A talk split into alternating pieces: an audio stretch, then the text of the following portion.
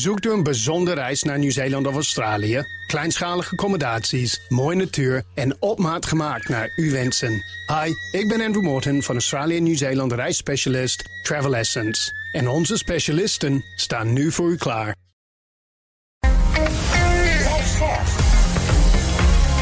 BNR Nieuwsradio. The Big Five. Art Rooijakkers. Het is een tijd met grote maatschappelijke uitdagingen die voor iedereen voelbaar zijn. De kachel moet lager, er is een tekort aan woningen, er is krapte in de portemonnee door inflatie. En daarbij maken we ons ook druk om dossiers als migratie en stikstof.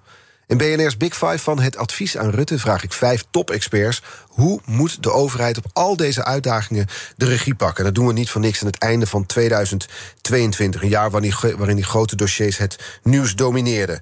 Nou, hoe moet dat in 2023? Hoe moet de overheid de regie pakken? Daar gaan we het over hebben vandaag met Jillis van den Beukel... energiedeskundige bij het Den Haag Centrum voor Strategische Studies. Goedemorgen. Goedemorgen. voordat we het gaan hebben over de huidige stand van zaken op de energiemarkt, wil ik eerst twee dingen van, uh, van u weten. Allereerst, ik las vanochtend in de krant de volgende kop: toenemende paniek over prijsplafond voor gas. En vandaag in Brussel groot overleg over een Europees prijsplafond. We hoorden net ook in het nieuws. Is die paniek eigenlijk terecht? Nou, ik weet niet of het echt paniek is, maar in ieder geval wel frustratie dat het zo lang duurt en zo moeilijk is om binnen de EU, hè, 27 landen, ja, uh, overeenstemming uh, te bereiken over maatregelen ja, die niet zo eenduidig zijn wat je moet doen. Ja, en dus eh, gaat dat vandaag opgelost worden? Ik weet het echt niet, maar het is uh, de zoveelste keer dat ze bij elkaar komen uh, over dit uh, onderwerp. Dus ja, we zullen zien. Waar gaat het precies over? Het verschil van mening gaat toch weer tussen Noord- en Zuid-Europa, hè? ja, het gaat wel aardig tussen Noord- en Zuid-Europa. Het gaat om, moet er een prijsplafond komen voor de groothandelsprijs van gas? -huh. In eenvoudige termen. Ja. En dan willen de Zuid-Europese landen willen daar een norm van een bedrag van. Ik dacht 150 euro wordt dan genoemd, volgens mij.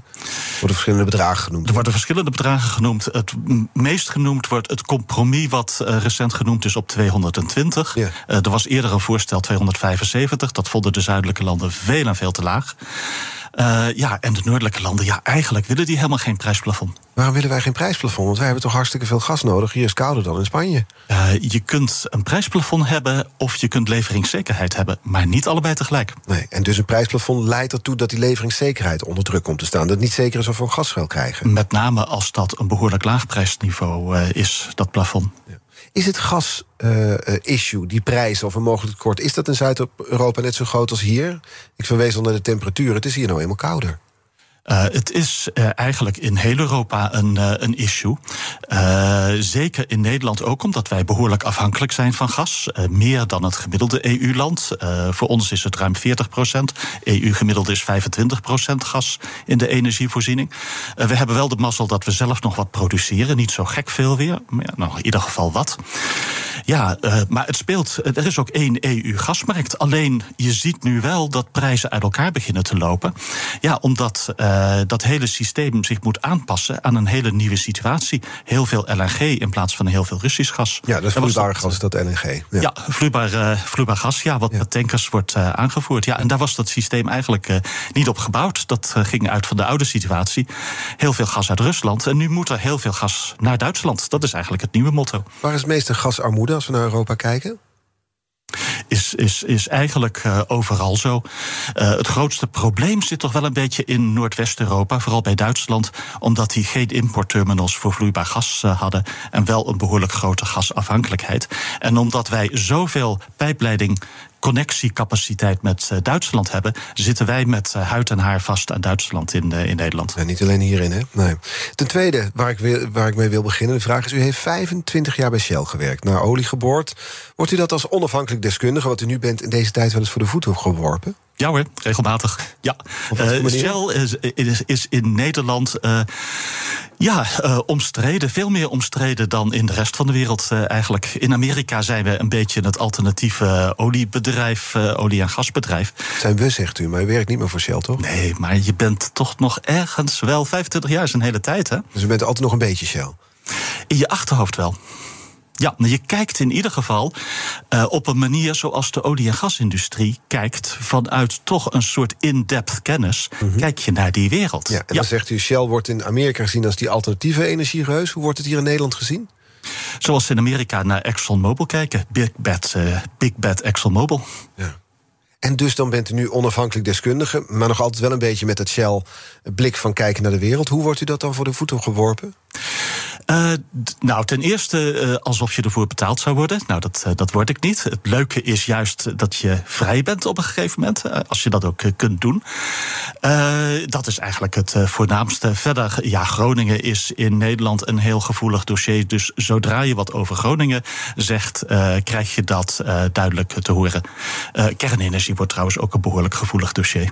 Nou, we gaan het over allebei komen te spreken. Maar we blijven nu nog even bij gas. Want een jaar geleden was de leveringszekerheid van gas een probleem. Nu is het probleem de betaalbaarheid. We betalen ons blauw voor gas. Momenteel, wat is het? 3 euro per kuub? Ja, die, die orde van, van grootte. Ja, we rekenen vooral in groothandelsprijzen. 120, 130 euro per megawattuur. Als je dat omrekent in energie naar olie, is dat zo'n 250 dollar per vat. Ja, nooit zo duur geweest, toch? Of wel? Nee, nooit zo duur geweest. Ja, afgelopen zomer. Toen was het pas echt duur. Toen was het boven de 300 een tijdje. Ja, ja, Toen kwam alles samen, de perfect storm. en dus vanwege dat, die dure gasprijs, vanwege gastekorten en die perfect storm die er was, moest er enorm veel gas binnen werden gehaald. En nu stroomt er heel veel geld weg daardoor uit de Europese Unie. Ik las. Een miljard euro per dat, dag. Ik las ik dat u dat zegt. Een miljard inderdaad. 1 miljard euro per dag. Ja. Hoe zit dat?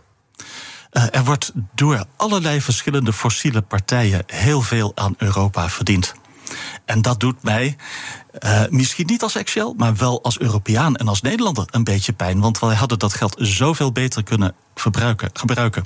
Ja, en dat verdwijnt naar gasproducenten, dat uh, verdwijnt naar handelaren. Uh, heel veel handelaren die lange termijn hebben ingekocht, die verkopen dat nou aan, aan, Europa. Het verdwijnt naar Chinese partijen met lange termijn contracten, die met heel veel winst dat gas nu doorverkopen in de vorm van vloeibaar gas, LNG, -hmm. aan Europa. Europa wordt toch een beetje kaal geplukt aan allerlei kanten. Ja, en dat gebeurt dan dus door Chinese partijen, door Gazprom, ook door Shell, door, door, door alles en iedereen. Equinor, Glencore, de grote traders, Gunvor, Trafigura, dat soort partijen. Ja, die drinken echt champagne nu bij het ontbijt op het moment. wel als ze hun jaarlijkse bonus krijgen uitgekeerd. Ja, ja. Nou, we gaan er later op terugkomen, uitgebreid nog. Ik wil nog even naar de consument kijken. Want voor iedereen, hè, voor, ook voor consumenten is het gas nu duur. Daarom komt er in Nederland dat prijsplafond per 1 januari 2023. In Nederland. We hebben het niet meer over het Europese prijsplafond. Het is ingewikkelde materie. Um, is het uit te leggen wat het nou eigenlijk voor ons allemaal gaat betekenen, dat prijsplafond? Nou, dat helpt Nederlandse consumenten wel degelijk. Want ja, uh, het betekent gewoon dat er toch minder betaald wordt. Uh, en dat, uh, dat helpt enorm, maar er gaat ook heel veel geld in zitten. die teller, die schattingen, die staan nou richting 25 miljard euro per jaar. Je ziet minister Kaag ook steeds meer de, de, steeds de message neerleggen van, de boodschap neerleggen van dat kan niet tot in lengte van dagen zo doorgaan. Nee, dit, er wordt gezegd dan 2023 wordt gecompenseerd. is maar de vraag of dat in 2024 nog kan. Misschien komt dan de echte klap wel voor de consument. Ja, en kijk, de markt kan er maar helemaal naast zitten. Maar als je nu gas aankoopt voor levering over een jaar of over anderhalf jaar, dan is dat ongeveer net zo duur als levering nu. Ja. De markt verwacht dat die prijs nog een tijd lang hoog blijft en dan pas heel geleidelijk naar beneden gaat over een paar jaar heen. Dat is allemaal de schuld van Poetin. Dat is verreweg de grootste component. Ja, want hij, ja, hij drijft ook oorlog met ons via zijn gasvoorraden en de gasprijzen. Ja, hij heeft ervoor gekozen gas als wapen te gebruiken. En het marktaandeel Russisch gas in de EU was gegroeid. Dat was lange tijd, 10, 15 jaar geleden was dat 30 procent. In 2019 was dat uh, 45 procent. Dat hebben wij ons wel laten overkomen. Ja. Wij hadden misschien wel wat beter daarover na moeten denken. alternatieven? En, uh, we hadden misschien. Uh, bedoelt alternatief gas? Uh, ja, dat hadden we misschien beter moeten opleiden. we hadden ook eens moeten nadenken van... goh, wat betekent het sluiten van Groningen eigenlijk? Want dat was wel voor een deel, een behoorlijk groot deel... de reden dat we van 30 naar 45 procent gingen. Ja, en dat we dus eigenlijk daarmee Poetin een wapen in handen gaven. We hebben zijn wapen, zijn, zijn mogelijkheid om gas als wapen te gebruiken... hebben wij vergroot, ja. ja. The Big Five. Art Rojakkers. Met vandaag de gast Jilis van den Beukel, energiedeskundige bij Den Haag Centrum voor Strategische Studies. Deze week in BNR's Big Five advies aan Rutte. Grote dossiers die dit jaar en ook volgend jaar zullen spelen. We gaan proberen dat in een uur op te lossen. Ambitie is groot hier in dit programma, meneer van den Beukel. We hebben het dus ook over, nu over de energie en over de gasprijzen en over alles wat er speelt op dat vlak. We zeiden net, ja, Poetin die gebruikt hè, dit, die gasprijs als wapen. Maar het is niet alleen de schuld van Poetin, zei u al. We hebben zelf ook een keuze gemaakt door Groningen te sluiten, bijvoorbeeld. Ja, en daarnaast heel Europa heeft kolencentrales dicht gedaan. Dat had ons ook nu kunnen helpen. Als uh, kerncentrales zijn uh, dicht gedaan. dat had ons ook kunnen helpen. Ja, veel Franse kerncentrales in onderhoud. In het algemeen als achtergrondtrend. er is niet veel meer productie meer, olie- en gasproductie in met name Europa, maar ook in de westerse wereld. Die investeringen gaan behoorlijk omlaag op een moment dat de vraag nog op een constant niveau zit. Ja. ja. En dan krijg je dus stijgende prijzen. En dan krijg je stijgende prijzen. En een pijnlijke energietransitie dan misschien nodig is. Eigenlijk is het beter om die energietransitie en die strijd tegen fossiel, want die moet er echt zijn. Niemand wil dat die aarde zoveel opwarmt. Toch vooral aan de vraagkant te voeren en niet de aanbodkant de nek om te draaien. Want ja, kleine gasvelden in Nederland hadden ons ook kunnen helpen als we daar wat meer productie uit hadden gehad. Maar die vraagkant, als we daar naar kijken, wij hebben zelf onze gasvoorraden tot 100% gevuld voor deze winter in plaats van het geadviseerde 80%. Heeft dat dan meteen ook de prijs opgedreven van gas? Uh, dat heeft meegespeeld bijvoorbeeld bij de prijspiek deze zomer. Er speelden daar heel veel dingen mee. Hè. De hoofdcomponent is wegvallen Russisch gas. Nord Stream 1, die stroom verdween uh, door de zomer heen. Dat was toch wel de waterscheiding uh, op gasgebied. En ja, dus dat, dat, dat speelt wel, ja. ja. ja. En u zei net al, we hebben, we hebben Groningen gesloten. Dat gaf uh, Poetin een wapen. U zei ook al, Groningen ligt gevoelig. We gaan het toch over proberen te bespreken. We betreden nu het, het terrein. Is, is Groningen te, te onderdacht gesloten? Nou, het, het, het, valt wel op dat er bijvoorbeeld bij de parlementaire enquêtecommissie, die wel degelijk aan waarheidsvinding heeft gedaan, dat het hier helemaal niet over gegaan is. Terwijl het toch wel behoorlijk grote invloed eh, heeft gehad. Uh, dat geeft aan hoe. En hierover gegaan is over het feit dat we Poetin een wapen geven door onze gasproductie te verlagen. Precies. Of althans dat wapen ietsje beter van kwaliteit hebben gemaakt. Want, zoals ik net al zei, er spelen heel veel dingen mee. Hè. Er markt heel veel dingen aan de vraag- en de aanbodkant. En je kunt ook zeggen, we hadden sneller met die energietransitie moeten zijn. Mhm. Maar inderdaad, dat speelt mee. En dat, je, ja, dat, dat, helemaal, dat dat helemaal niet in de orde is gekomen. Wat had er over gezegd moeten worden bij die enquêtecommissie? Nou, bijvoorbeeld vraag is van, had dat, zat dat niet in het achterhoofd bij mensen, bij minister Kamp bijvoorbeeld, of bij minister Wiebes? dat, uh, het ging alleen over de nadelen van Groningen. Maar het had ook voordelen. Het had ons nu in deze tijd ontzettend veel geld kunnen opleveren. 10 miljard kuub jaarlijks. Wat veel minder is wat technisch mogelijk is. 10 miljard euro dat, dat, eh, dat het oplevert. Ja, en het zou de TTF, de groothandelsprijs voor gas, wat naar beneden hebben kunnen drukken. Ja. ja tegelijkertijd las ik dat de staatssecretaris Veilbrief uh, zei nou, dat had eigenlijk bijna helemaal geen invloed gehad of Groningen nou open was geweest. Of niet. Ik denk dat de staatssecretaris die discussie niet meer wil heropenen. Dat kan ik me voorstellen. Het is heel pijnlijk voor de Groningers. Maar die uitlating, ja, die is raar. Want ga maar na, als je meer aanbod op een krappe markt weet te brengen, natuurlijk beïnvloedt dat de prijs. Maar voor de goede orde, het lost het probleem niet op. Nee, het doet wel die prijzen wat naar beneden. Er was een artikel in ESB, Economisch-Statistische Berekeningen. Uh, 10 miljard kuub uit Groningen, 10% lagere groothandelsprijs in Nederland en Duitsland, ja, TTF. Dat, dat, maakt dan het verschil. U komt wel eens langs, toch, bij de staatssecretaris? Uh, om, om, ja, toch, u spreekt hem wel eens, neem ik aan. Een heel enkele keer, ja, ja, ja. En daarover gaan we niet uit de school klappen. Nee, is dan, uh, achter de scherm ben ik benieuwd... wordt daar gesproken over bijvoorbeeld Groningen tijdelijk openen? Is dat bespreekbaar? Ik denk dat het voor de Nederlandse regering... buiten de actuele beleidsrealiteit ligt, zoals dat in Haagse termen heet. Ja, gaat niet gebeuren. Uh, ik denk niet dat het uh, gaat gebeuren. Nee, nee, nee. Mijn computer, mijn telefoon gaat zich opeens bemoeien. Die, vindt het, die wil graag melden hoe laat de zonsopgang is. Ik weet ook niet waarom dat is ligt buiten de werkelijkheid, zegt u. Gaat niet gebeuren. Ja, elk land heeft zijn eigen uh, dingen waar ze niet overheen kunnen stappen. Voor Nederland is dat Groningen. Voor Duitsland zijn dat kerncentrales langer door laten draaien. Kijk, dat mhm. zou ook uh, behoorlijk kunnen helpen als dit zo is. Nou ja, dat speelt voor de Duitse Groenen. Voor de Duitse Liberalen speelt dat ze niet van een, 100, uh, van een grenzeloos hart mogen rijden op de autobaan. een boel landen in Europa hebben hun eigen gevoeligheden waar ze niet overheen kunnen stappen. Maar wij komen ja, toch in een moeilijke wereld terecht. Wij hebben COVID achter de rug. Wij hebben nu een energiecrisis. Er komt misschien een recessie aan. Op een gegeven moment kun je niet doorgaan met je uit de problemen blijven leden. Ja, en moet je over bepaalde dingen waar je liever niet overheen stapt, toch overheen gaan stappen. Dat is precies wat we deze week doen. Want eigenlijk dat is wat u nu beschrijft, is het thema van deze week. We kunnen ons niet uit problemen blijven lenen, zoals u zegt. We moeten ze soms ook oplossen. Dus laten we daar naar kijken. Onder welke omstandigheden zou u de velden in Groningen wel weer willen openen? Uh, persoonlijk zou ik zeggen van uh, in beperkte mate, orde grote 10 miljard kub per jaar. Voor echt alleen tijdens deze crisis, twee tot drie jaar. Ik denk dat het in een, een, een land in een mediocratie als Nederland ja, vrijwel onmogelijk wordt om zoiets controversieels lange termijn te gaan doen. Maar tijdens zo'n crisis misschien wel, ja. ja wat zou het oplossen? Dus twee à drie jaar tijdelijk 10 miljard kub gas uit Groningen. Een van de vele mogelijke ja, gereedschappen in gereedschapskist uh, die je hebt. Dus wat, uh, wat lost het op? Nou, het drukt de gasprijs wat, wat naar beneden. 10 procent, 10 procent. En dat geldt dan wel voor, niet alleen voor Nederland, maar ook voor Duitsland. Dat helpt enorm. Uh, dus ja, dat, dat is plus dat het ontzettend veel oplevert. Hè. Je, je bent nu ook als Nederland heel veel geld wat er uit Nederland stroomt, net zoals het uit de EU als geheel stroomt, ben je dat ook uit, uit Nederland kwijt. Hoeveel zou het opleveren? Financieel? Uh, nou, voor 10 miljard kuub op jaarbasis. Wat een stuk reëler is dan de 25 of 30 miljard kuub die technisch mogelijk zijn. 10 miljard euro. Ja. Dus 10 miljard euro, terwijl we nu. Grote. Ja, ja, en we zijn nu Europees gezien een miljard euro per dag aan het besteden, hier aan, aan het kwijtraken. Ja. En dat is schrikbarend veel. Dat betekent dat de EU, die een decennium lang een overschot op de handelsbalans uh, had, dat uh, nu is omgeslagen in een, uh, in een tekort. Ja.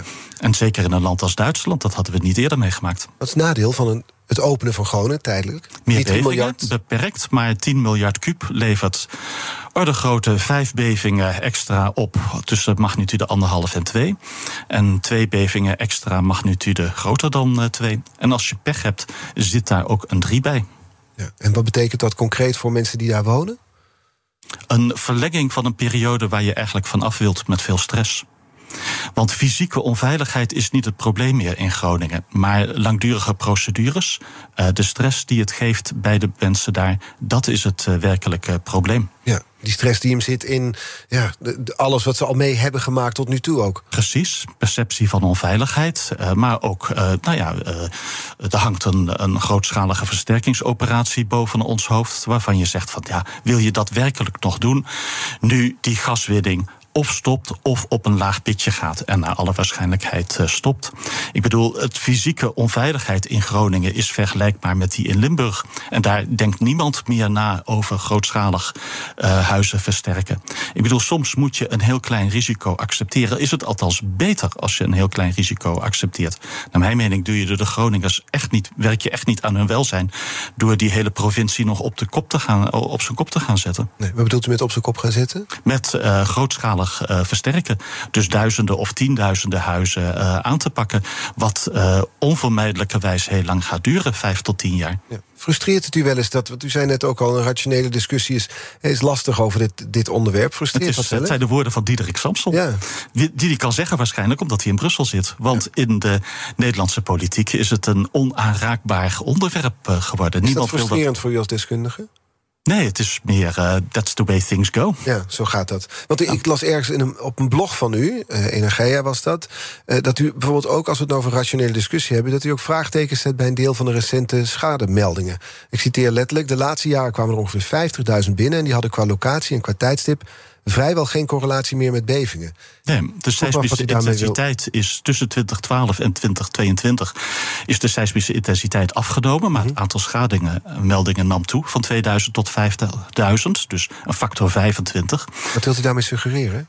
Dat uh, een boel van de huidige schademeldingen uh, weinig of niets meer met bevingen te maken hebben. En dat weten een heleboel mensen die met dit uh, dossier bezig zijn ook, ook gewoon. Maar ook dat is een wezen een onbespreekbaar onderwerp. En dat kan ik me ook wel, wel voorstellen. Maar er, dus, er zijn dus 50.000 meldingen die dus niet die dus, nou, Het zijn er duizend die per week binnenkomen, verspreid over de hele provincie. Met andere woorden, de correlatie met bevingen die je in het verleden wel had. Ja, na die grote die is de aardbeving in Huizingen bijvoorbeeld. Ja, en, en kijk, correlatie is iets anders dan kausaal, kausaal verband.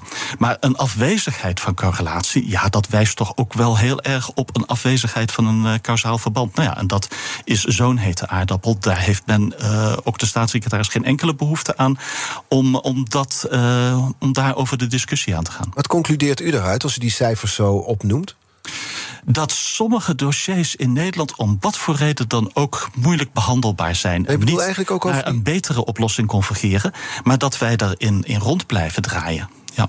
Ja, en, en, maar ik bedoel ook over die, die meldingen dus. Want we hebben dus duizenden meldingen waarvan u zegt... nou, er is geen correlatie met de bevingen. Die hebben niets met die bevingen te maken. Wat, wat, ja, wat concludeert u eruit? Dat er een veel plausibele reden is voor de meeste uh, schades. Uh, want die schades die zijn er natuurlijk wel degelijk. En dat zijn variaties in het grondwaterpeil. Die ook schades geven in Randstad of in Friesland of, of waar dan ook. Alle Nederlanders hebben scheuren in hun huizen.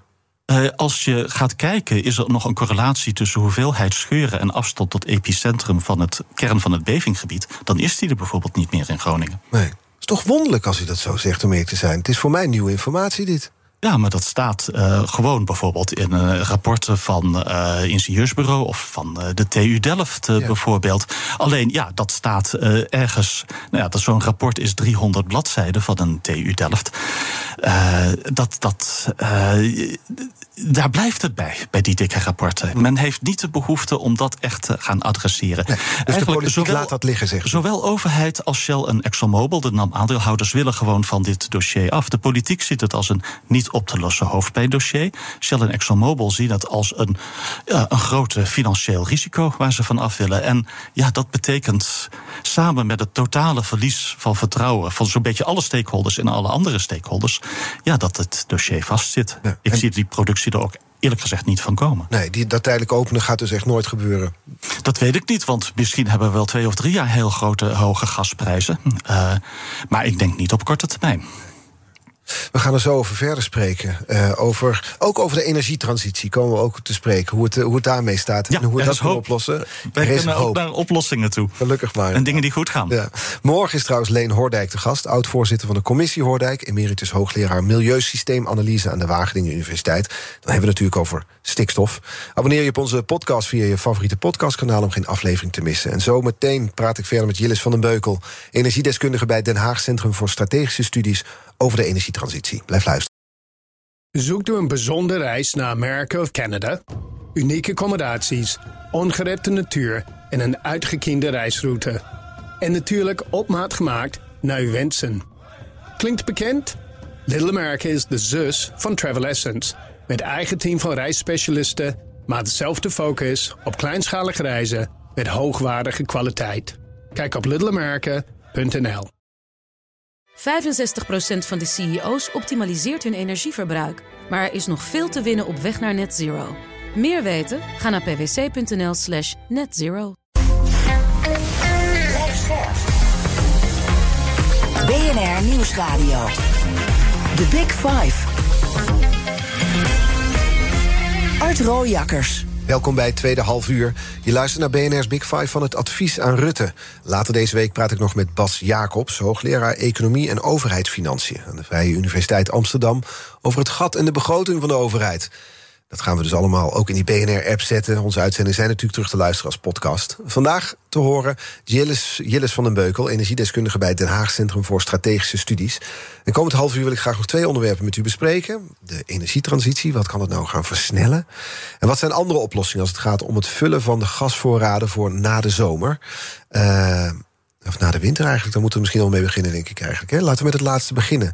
Uh, Groningsgas kunnen we niet meer op rekenen. Ze hebben net volgens mhm. mij wel samen vastgesteld. In ieder geval niet op korte termijn, gezien de politieke gevoeligheid. Uh, wat zijn andere korte termijn oplossingen om aan genoeg gas te komen volgend jaar? Nou, eigenlijk in het algemeen, wij lossen het probleem op twee manieren op. Heel veel LNG, vloeibaar gas naar Europa halen en vraagvermindering. Uh, en dat is vooral vraagvermindering uit noodzaak vanwege de hoge prijzen. Soms vraagdestructie, dat bedrijven gewoon uh, dichtgaan.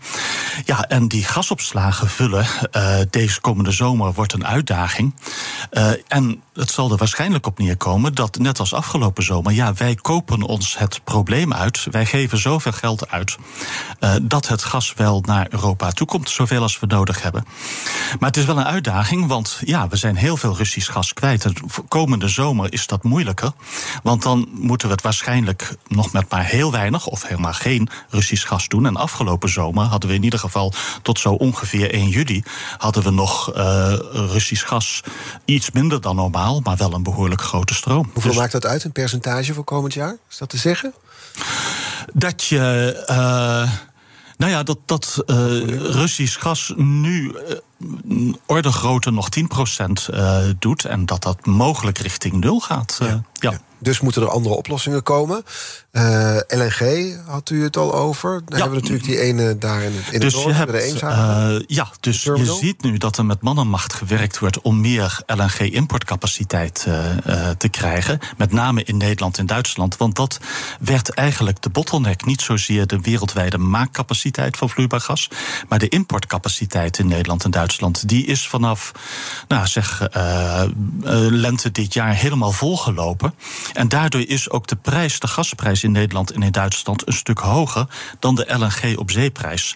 Dus de gasprijs in Nederland, TTF, groothandel, zeg een 130 euro per megawattuur. LNG op zee 90 euro per megawattuur. Dus als je zit, waar zit hem dat verschil in?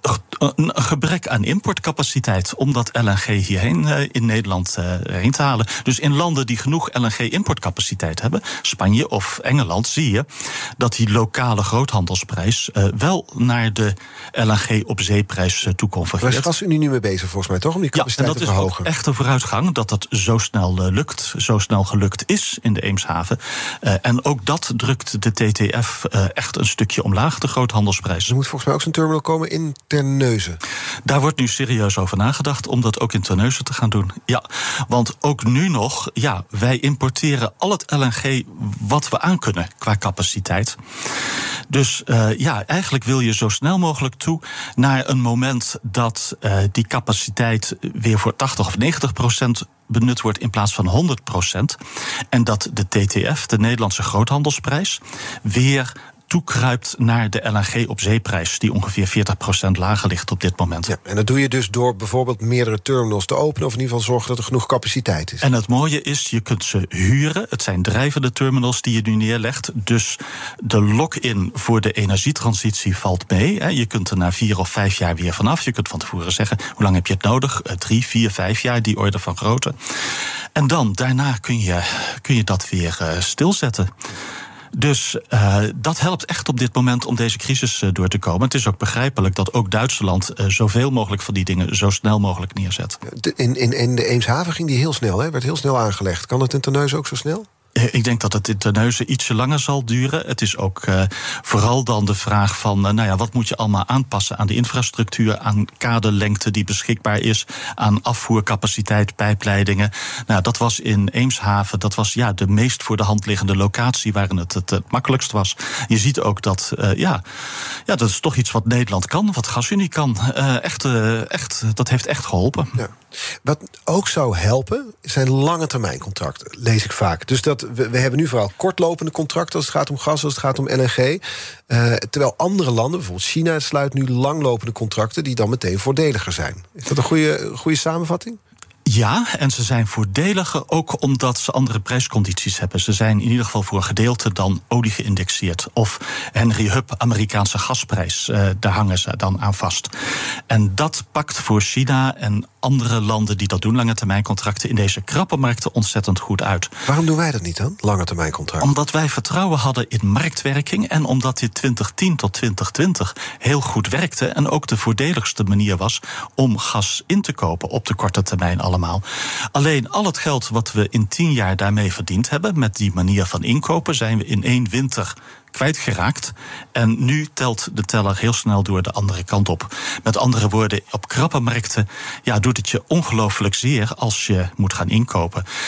Wij hadden geen rekening gehouden in Nederland en ook in de EU uh, met wat er nu gebeurd is met, uh, met Rusland. En dat is misschien ook wel begrijpelijk dat je dat niet als verwacht scenario had, maar wij hadden het ook niet als onwaarschijnlijk scenario, maar wel mogelijk op ons, uh, ja, op ons netvlies staan. We hielden er domweg geen rekening mee dat dit kon gebeuren. Nee, we hebben ons daar niet tegen ingedekt. En dat hebben andere landen en werelddelen wel. Dus je ziet nu bijvoorbeeld dat een Chinese partij die effectief de helft voor het gas betaalt als wat wij betalen. En dat mag doorverkopen. Dat mag niet altijd in die contracten. Dat doorverkoopt eh, aan Europa. En die verdienen daar misschien wel net zoveel aan als bijvoorbeeld de gasproducent Qatar. Ja. En op die manier wordt dus verdwijnt dus die miljard euro per dag uit Europa, wat u eerder in de uitzending al zei. Ja, en met name uit de EU. Bijvoorbeeld een gedeelte verdwijnt ook naar Noorwegen gewoon. Vroeger hadden wij ook lange termijn contracten met Noorwegen. Dat hebben wij op ons verzoek helemaal afgebouwd. Daar waren ze in Noorwegen hadden ze daar hun twijfels over. Maar als wij dat zo graag wilden, dan kon dat. En moet het altijd zwart-wit zijn? Is het of een kortlopend contract of een langlopend contract? Of nee. kun je ook een combinatie En afsluiten? ik zeg ook niet dat je nu ja, als hals over kop heel veel lange termijn contracten moet gaan afsluiten. Maar wel wat als het even kan. Uh, in beperkte mate. Uh, om toch je risico een beetje te, te spreiden. Dat zou denk ik wel goed zijn. Het probleem voor Nederland is, wie gaat dat doen? Ja, dat wil ik net vragen. Moet de overheid dat doen? Moeten de energieleveranciers dat, dat doen? zullen de energieleveranciers moeten doen. Maar wij hebben ja, de, eigenlijk het instrumentarium daarvoor. Dat was in het verleden Gasterra, deel uitmakend van het gasgebouw. Nou, die gaat uh, sluiten. Maar je ziet bijvoorbeeld in Duitsland dat een bedrijf als RWE of Uniper dat nu doet. Lange termijn contracten met Qatar afsluiten. Dat is niet de Duitse overheid, dat is bijvoorbeeld uh, Uniper. Maar ja, Uniper is ondertussen wel een Duits staatsbedrijf aan het worden. Ja, en zulke nationale kampioenen hebben wij niet meer in Nederland. Dus je kunt filosoferen van, nou, misschien is daar een rol voor EBN, het staatsolie- en gasbedrijf, uh, weggelegd. Die hebben ook een rol gespeeld bij het vullen van de gasopslagen. Iets wat ook echt de vooruitgang is, heeft ons echt geholpen. Maar waarom doen de energieleveranciers, waarom is dat voor hen niet een goed idee?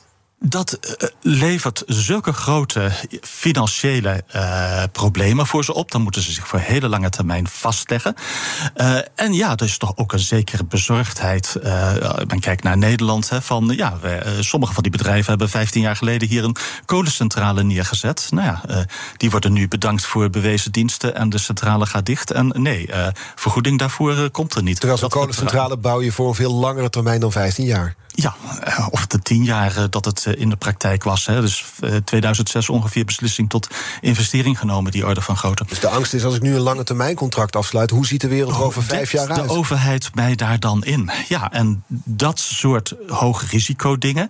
Nou ja, dat is toch eerder voor een uh, publieke partij of een. Ze verdienen toch schrikbarend veel geld op dit moment, die energieleveranciers. Ze hoeven toch geen medelijden nee, met een niet. contract afsluiten? Nee, want uh, die energieleveranciers die willen gewoon gas transporteren, die willen gas leveren tegen een, liefst tegen een redelijke prijs. Maar wat ze vooral willen is hun risico afdekken. Dus uh, hun eerste doel is die risico's af te dekken. En uh, een lage prijs voor de consument, ja, dat staat toch minder hoog op het, uh, op het, uh, op het lijstje. Ja. Dat willen ze wel. Maar allereerst, want je loopt ook zulke grote risico's in deze markten, is afdekken van de risico's, hedgen. Ja. En dus zal daar de overheid dan toch ook een rol in moeten spelen. Hierin kunnen we ook niet onze weg. Hier zullen we dan toch een oplossing in moeten kopen. Net als bij de energietransitie. Wij hebben toch misschien een iets meer actieve overheid nodig, die zich niet alleen verlaat op de markten, maar ook, laten we het zo zeggen, de regels van het spel op die marktwerking ja. zo bepaalt en ingrijpt. Hè, net als bij het vullen van de gasopslagen. Dat gebeurde niet in voldoende mate. Uh, als dat helemaal aan de markt werd overgelaten. Ja, en dit is zo belangrijk voor ons als samenleving. Dan moet je, denk ik, als overheid toch op een gegeven moment uh, bijsturen. Want we hebben tien jaar lang hebben wij plezier gehad van die liberalisering van de energiemarkt. Er werd er goed geld verdiend. En nu zijn we Ja, dat eigenlijk in een jaar zijn we dat geld wat toen verdiend is, zijn we het kwijtraken. Een slecht idee geweest, dus nu moeten we misschien weer terugdraaien dan. Ja, en achteraf is het natuurlijk uh, altijd uh, makkelijk. Maar in het scenario waarin Rusland 40, 45 procent van de EU-gastoevoer uh, wegviel, is dat heel slecht uitgepakt. Ja. We hebben kettingvragen in dit programma. Die sluit hier nou gedeeltelijk op aan. De regie van het Rijk, daar gaat het namelijk over. De vorige aflevering was Floris Alkemade te gast, voormalig Rijksbouwmeester. Dat ging een week over positief denken bij mijn collega Diana Matroos. En uh, Floris Alkemade had deze vraag voor u. Hoeveel regie moet het Rijk nu nemen? Je ziet nu hè, de resten, de regionale energiestrategie in 30 gebieden in Nederland. Maar is het ook niet logischer om het uiteindelijk uh, die energietransitie als een ruimtelijke vraag te zien, waarin het Rijk ook veel ruimtelijker moet gaan sturen. Ja, toch ook die vraag: hoeveel regie moet, de, de regie, regie moet het Rijk nu nemen? Ik denk in ieder geval in zijn algemeenheid voor de energietransitie. Het Rijk moet de regie nemen. Uh, daar hangt het toch van af. Moet de regels van het spel uh, uh, opstellen. Moet bijvoorbeeld werken aan hogere kosten voor uitstoot van emissies van, van, van CO2. En ja, ik zie de lange termijn energietransitie, wat daaruit komt, ja, toch vooral van, nou ja, wat gaat er internationaal gebeuren? En wij gaan niet binnen Nederland en zeker niet binnen één restgebied bepalen hoe dat nieuwe energiesysteem eruit ziet. Maar die ruimtelijke invulling speelt natuurlijk wel een rol. En daar moeten we ook over nadenken, ook als land, als samenleving. Van ja, wat is bijvoorbeeld een klein ruimtebeslag van kernenergie ons waard? Als je alleen op kosten het nieuwe systeem maakt, dan kom je misschien inderdaad wel vooral op zon en wind niet op kernenergie. Maar dan ligt het hele land vol met zonnepanelen. Of windmolens waar mensen niet enthousiast over zijn. Je gaat wel een heel anti kant op. En je ziet, offshore wind neemt nu een grote vlucht. Maar onshore wind heeft het moeilijk om het draagvlak te houden. Ja, omdat mensen die niet in hun buurt willen hebben. Ja, en ja, persoonlijk kan ik me daar ook wel iets bij voorstellen. Ik heb liever waar ik woon op een dorpje in het noorden van het land uh, een zonnepark uh, in de buurt liggen dan, dan een grote windmolen. Ja. Zoekt u een bijzondere reis naar Amerika of Canada? Unieke accommodaties, ongerepte natuur en een uitgekiende reisroute. En natuurlijk op maat gemaakt naar uw wensen. Klinkt bekend? Little America is de zus van Travel Essence. Met eigen team van reisspecialisten, maar dezelfde focus op kleinschalige reizen met hoogwaardige kwaliteit. Kijk op littleamerica.nl. 65% van de CEO's optimaliseert hun energieverbruik. Maar er is nog veel te winnen op weg naar net zero. Meer weten? Ga naar pwc.nl/slash netzero. BNR Nieuwsradio. The Big Five. Art Rojakkers. Je luistert naar BNR's Big Five van het advies aan Rutte. Later deze week praat ik nog met Peter Boelhouwer... hoogleraar huisvestingssystemen aan de TU Delft... over ja, het tekort aan betaalbare woningen natuurlijk. Terug te luisteren via de BNR-app... mocht je geen tijd hebben om het uh, op dat moment zelf te horen. Vandaag de gast Gilles van de Beukel... energiedeskundige bij het Den Haag Centrum voor Strategische Studies. Ja, korte termijn oplossingen hebben we nu besproken. LNG, uh, om maar iets te noemen. Een lange termijn oplossing om helemaal van het gas af te komen. Die energietransitie. Hoe doen we het eigenlijk? Hoeveel procent van onze energie is dit moment fossiel? 85. Veel, hè? Ja. Ja, wij zijn, nog, uh, we zijn net begonnen eigenlijk. Maar er zijn wel positieve ontwikkelingen. De kostenontwikkelingen, de technologische ontwikkelingen, zonnepanelen, windenergie, windturbines. Het is echt heel veel goedkoper geworden. Dat is blijvend. Uh, en dat is de echte vooruitgang. Meer dan uh, dat kleine beetje uitstoot verminderen. Zeker ook voor een land als Nederland. Het gaat om het ontwikkelen van nieuwe technieken en het ze goedkoper maken waar de echte vooruitgang in zit. Ja, en het eigenlijk het echte belang. Ja, en de rol gaat, van Nederland. Het gaat ook over uitstoot. Daar, daar, daar zijn, die proberen te verminderen om de opwarming van de aarde natuurlijk niet zo hard te laten gaan. Hoe komt het dat wij dat niet sneller voor elkaar krijgen in Nederland? Uh, omdat wij een beetje laat begonnen zijn en van oudsher een gasland waren. En dat wij geen mogelijkheid hebben voor waterkracht. Hè. Als je uh, bergen hebt, een land als Noorwegen, is het heel makkelijk om 100% waterkracht uh, afhankelijk te zijn. Althans voor de elektriciteit, mm -hmm. niet voor het hele energiesysteem. Dat is een ander verhaal. Dus, maar goed, wij hebben wel een andere ja, asset, zeg maar. Dat is een ondiepe zee met heel veel wind. En je ziet nu dat offshore wind echt een grote vlucht nemen. Maar ja, dat moet nog op gang komen. Uh, het, ja, uh, we hebben echt wel vooruitgang gemaakt. De eerste windparken staan er offshore.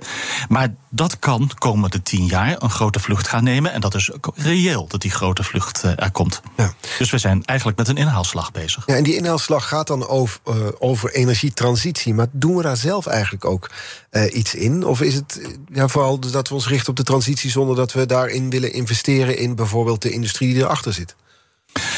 Nou ja, je, ziet ook daar de plannen met waterstof bijvoorbeeld. Hè, van uh, in eerste instantie is energietransitie veel meer gaan doen met elektriciteit. Maar er zijn sommige dingen moeilijk met elektriciteit. Oké, dan kom je toch nog op moleculen uit waar het nodig is. Alleen daar. Dan kom je op waterstof uit. Nou ja, daar kan Nederland en ook de bestaande industrie in Nederland bijvoorbeeld best een uh, grote rol in spelen. Juist op die moleculengebied hebben wij best veel uh, kennis in huis. Ja. Dus ik zou zeggen, stimuleer dat. Stimuleer het bouwen van uh, electrolyzers voor groene waterstof. Niet om nou stand te peden daarmee uitstoot omlaag te krijgen. Maar vooral uh, steun die techniek, bouw veel van die dingen en het wordt wel goedkoper. Mm -hmm. En in die fase zitten we voor sommige technieken althans, uh, net als batterijen, die worden ook snel goedkoper. Kunnen we gaan denken aan, uh, aan, aan opslag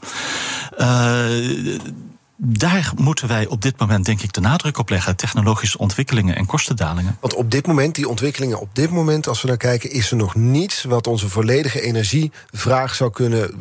We kunnen dat nog niet groen voorzien. We kunnen niet helemaal leven van wind en zon op dit moment. Maar we gaan wel een heel eind die kant op. Hè. En de uitdaging is niet zozeer op dit moment meer windparken neerzetten.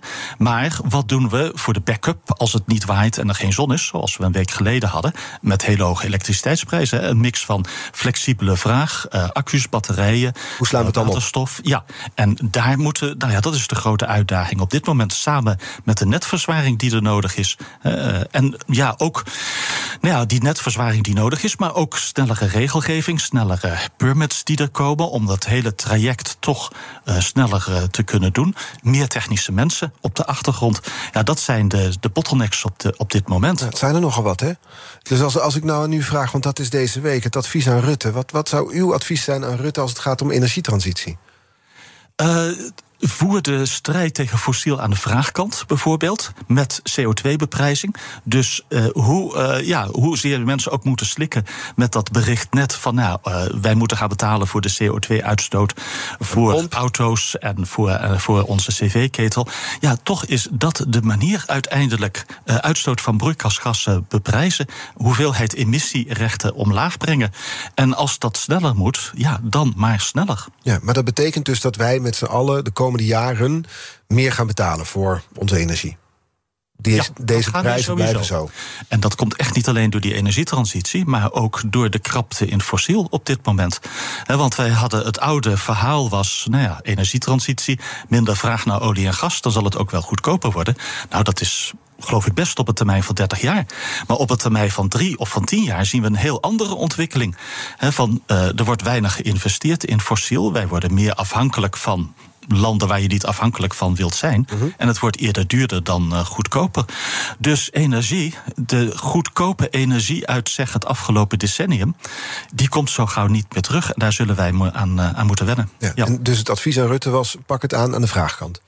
Pak het aan aan de vraagkant. Zet in op technologische vernieuwing. Zet in op kostendalingen.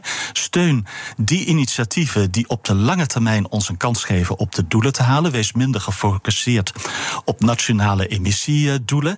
Uh, daar gaat het niet om in deze fase van de, van de energietransitie. Ja, persoonlijk denk ik ook steun toch nieuwe kerncentrales. Uh, steun in ieder geval Europese initiatieven daarin, om dat toch ook van de grond te krijgen. Ook die dingen worden goedkoper als je ze in serie kunt bouwen. Denk na over CCS. Dus uh, het opslaan van CO2 in de, in de, in de, in de ondergrond. Hè. Ga dat zien als een soort nou ja, openbare nuts uh, functioneren. Mm -hmm. Zoals je een vuilnisophaaldienst ziet. Geef bestaande bedrijven die niet zo 1, 2, 3 van een zekere hoeveelheid CO2 af zijn, de mogelijkheid dat ze dat, uh, dat kwijt kunnen ja. tegen betaling. Ja. Die energietransitie waar we dan in zitten, hè? we zitten nu op 85% fossiel. Hoe haalbaar is het dat dat over 10 jaar 50% is? Ik denk dat dat behoorlijk haalbaar is. Ik weet niet of we dat exacte getal gaan halen. Maar met de uh, initiatieven die we nu in gang zetten, kunnen we een heel eind komen. Het probleem is niet zozeer Nederland en de EU. Het probleem is wereldwijd. Uitstoot van broeikasgassen gaat niet uh, naar beneden. Dus eigenlijk, ja, voor het uh, tegengaan van de uitstoot van broeikasgassen, ja, wil je vasthouden aan die anderhalve graad. Maar voor het realistisch omgaan met de gevolgen, de adaptatie, ja, moeten wij reëel zijn. We gaan de anderhalve graad niet halen. Nee, daar gaan we overheen. Ja. Ik denk dat het minimum ondertussen orde grootte 1,7, 1,8 is. Aan de andere kant, de bovengrens komt ook naar beneden. Hè? Een tijd geleden hadden wij mogelijke opwarming tussen zeg een anderhalf en 4 graden. Nou, die 3 tot 4 graden ga je ook echt niet uh, halen. Dat is de positieve kant. Misschien dat de waarschijnlijke range nu 1,7 tot 2,7 is, die orde van grootte. Ik zit dan toch als burger te denken, hè, van, uh, je probeert daar goed mee om te gaan met die transitie. Uh, u weet daar veel meer van dan de gemiddelde burger en ook dan de gemiddelde luisteraar. Ook veel meer dan Rutte. Dus stel dat het nou niet het advies aan Rutte zou zijn, maar u zou het mogen uitvoeren. Wat zou u morgen meteen als eerste in gang zetten? Toch uiteindelijk, nou ja, initiatieven die we net uh, noemden, genoemd werden van beprijzen van uitstoot, verminderen van emissierechten.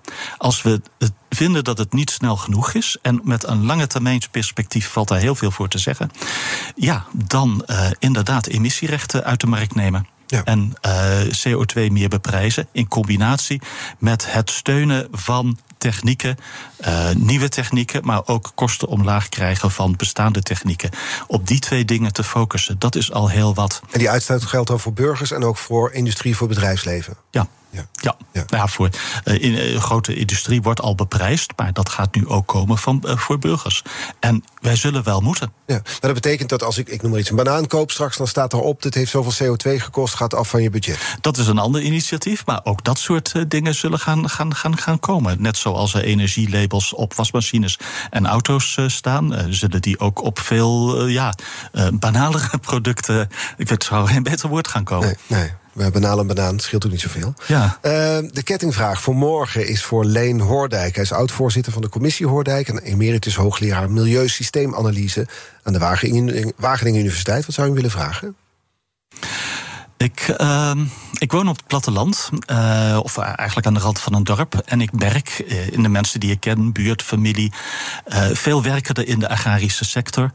Deze mensen zijn echt serieus benauwd wat hen over het hoofd hangt met de stikstofcrisis die er nu is. Uh, zij beginnen ook vertrouwen te verliezen, toch een beetje in de overheid. Uh, wat zou u hen willen zeggen? Wat zou u hen als boodschap mee willen geven? Want het leeft enorm op het platteland. Zij voelen zich toch een beetje in hun bestaan bedreigd. Gaat er morgen voorleggen dus aan Leen Hoordijk. Dank voor de komst vandaag en voor het interessante gesprek. Jillis van den Beukel. Um, ja, alle afleveringen van BNR's Big Five zijn terug te luisteren. Dus ook deze, of die van vorige week... in de week van het positief denken van mijn collega Diana Matroos. Abonneer je op onze podcast via onze app... of uh, je favoriete podcastkanaal om geen aflevering te missen. Tot morgen en nu op deze zender dus Conor Klerks met BNR Breekt. Zoekt u een bijzondere reis naar Nieuw-Zeeland of Australië? Kleinschalige accommodaties, mooie natuur en op maat gemaakt naar uw wensen. Hi, ik ben Andrew Morton van Australië Nieuw-Zeeland reisspecialist Travel Essence. En onze specialisten staan nu voor u klaar.